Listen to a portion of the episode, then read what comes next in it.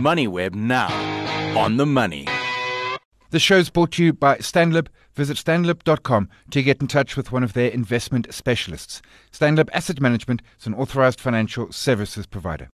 I'm chatting with Renzo Mkanzi. He's a portfolio manager at Future Growth. Renzo, appreciate the time today. I think it's fair to say that from the monetary policy perspective, hawks have pretty much ruled the roost last year. Things could start easing this year. Inflation is coming back a bit locally and globally. Is it fair to say that inflation has mostly peaked in developed economies and locally in South Africa? Hi, Simon. Thanks for having me on the line. I think it is fair to say inflation has peaked. Domestically, we saw that peak at about 7.8% mid last year. Perhaps the developed market's slightly behind in terms of the peaks, but in the last quarter of last year, we have a fair degree of comfort that we have seen peaks in inflation globally, and the inflation should tail off in this year. As far as the continuation of rate hikes go, our view is there's a little bit more to come, both domestically and globally, but more so where real policy rates are, and real rates are just inflation. The developed world is quite far behind where South Africa is in terms of that real policy rate. So in our view, regardless of inflation falling over a little bit, we still think that there is some hiking to come from global central banks. Yeah, it's certainly some hiking to go. And those DM rates, I mean, they've still got some upside to go. And then likely higher for longer. I mean, inflation is coming down, but targets, and I'm thinking the US Fed target 2%, those inflation targets they're still a ways away. Yes, certainly. Relative to target rates, inflation is well above those rates at the moment. If you consider the US's target inflation rate is about 2%, as is the Eurozone's. Spot inflation rates are well in excess of that. The US last inflation read in terms of consumer prices was about 6.5%. Euro area stuck at about 10%. So in our estimation, still a long way away from target rates. And by consequence, we expect monetary policy rates to remain elevated for some time to come. You mentioned Europe, the UK as well. I mean, things not so sunny there. Their inflation, and they've got issues. I mean, the Ukraine war most notable, and of course the energy concerns, although a warmer winter helped with that.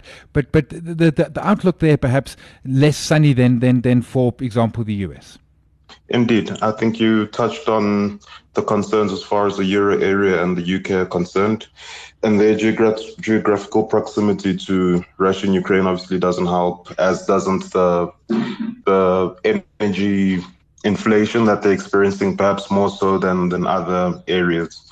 So euro area, we do have some concerns around the growth trajectory this year, as well as the slowness in terms of the normalization of rates. And by consequence, you see that inflation there is slightly higher, and we are concerned about the slowness of the normalization there relative to the rest of the developed world.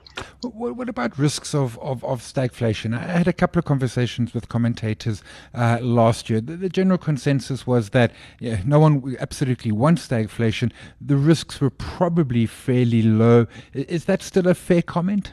In our assessment, those risks have escalated somewhat. Our sense for 2023 is you have this rolling over of inflation, as we discussed, but growth as well is rolling over post the COVID rebound and post some buoyancy last year. So our concern is, although inflation is rolling over, growth seems to be slowing more so than inflation. And in this world where monetary policy rates need to normalize to combat inflation, you've got this complexity that's brought about by weaker growth, which is expected in 2023. So in our assessment, stagflation is very much still topical and a risk for the developed world in 2023. Bringing it home, one of the risks to our currency and hence potentially inflation is the Financial Action Task Force. They had a couple of meetings last year. They've got a plenary meeting next month. We are going to be on the agenda. Have you got any sort of sense of the likelihood of a grey listing for South Africa and the potential implications?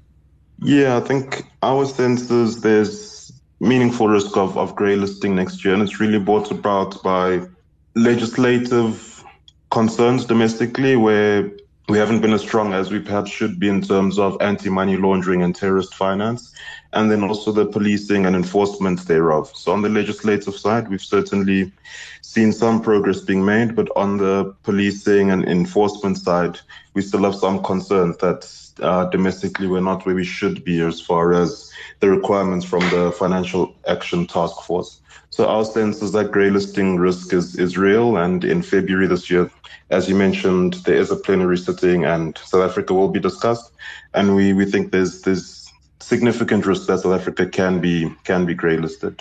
Okay, well, as far as the implications go, Simon, I think a little bit more challenging. There's not great precedent for a country like South Africa as far as grey listing is concerned.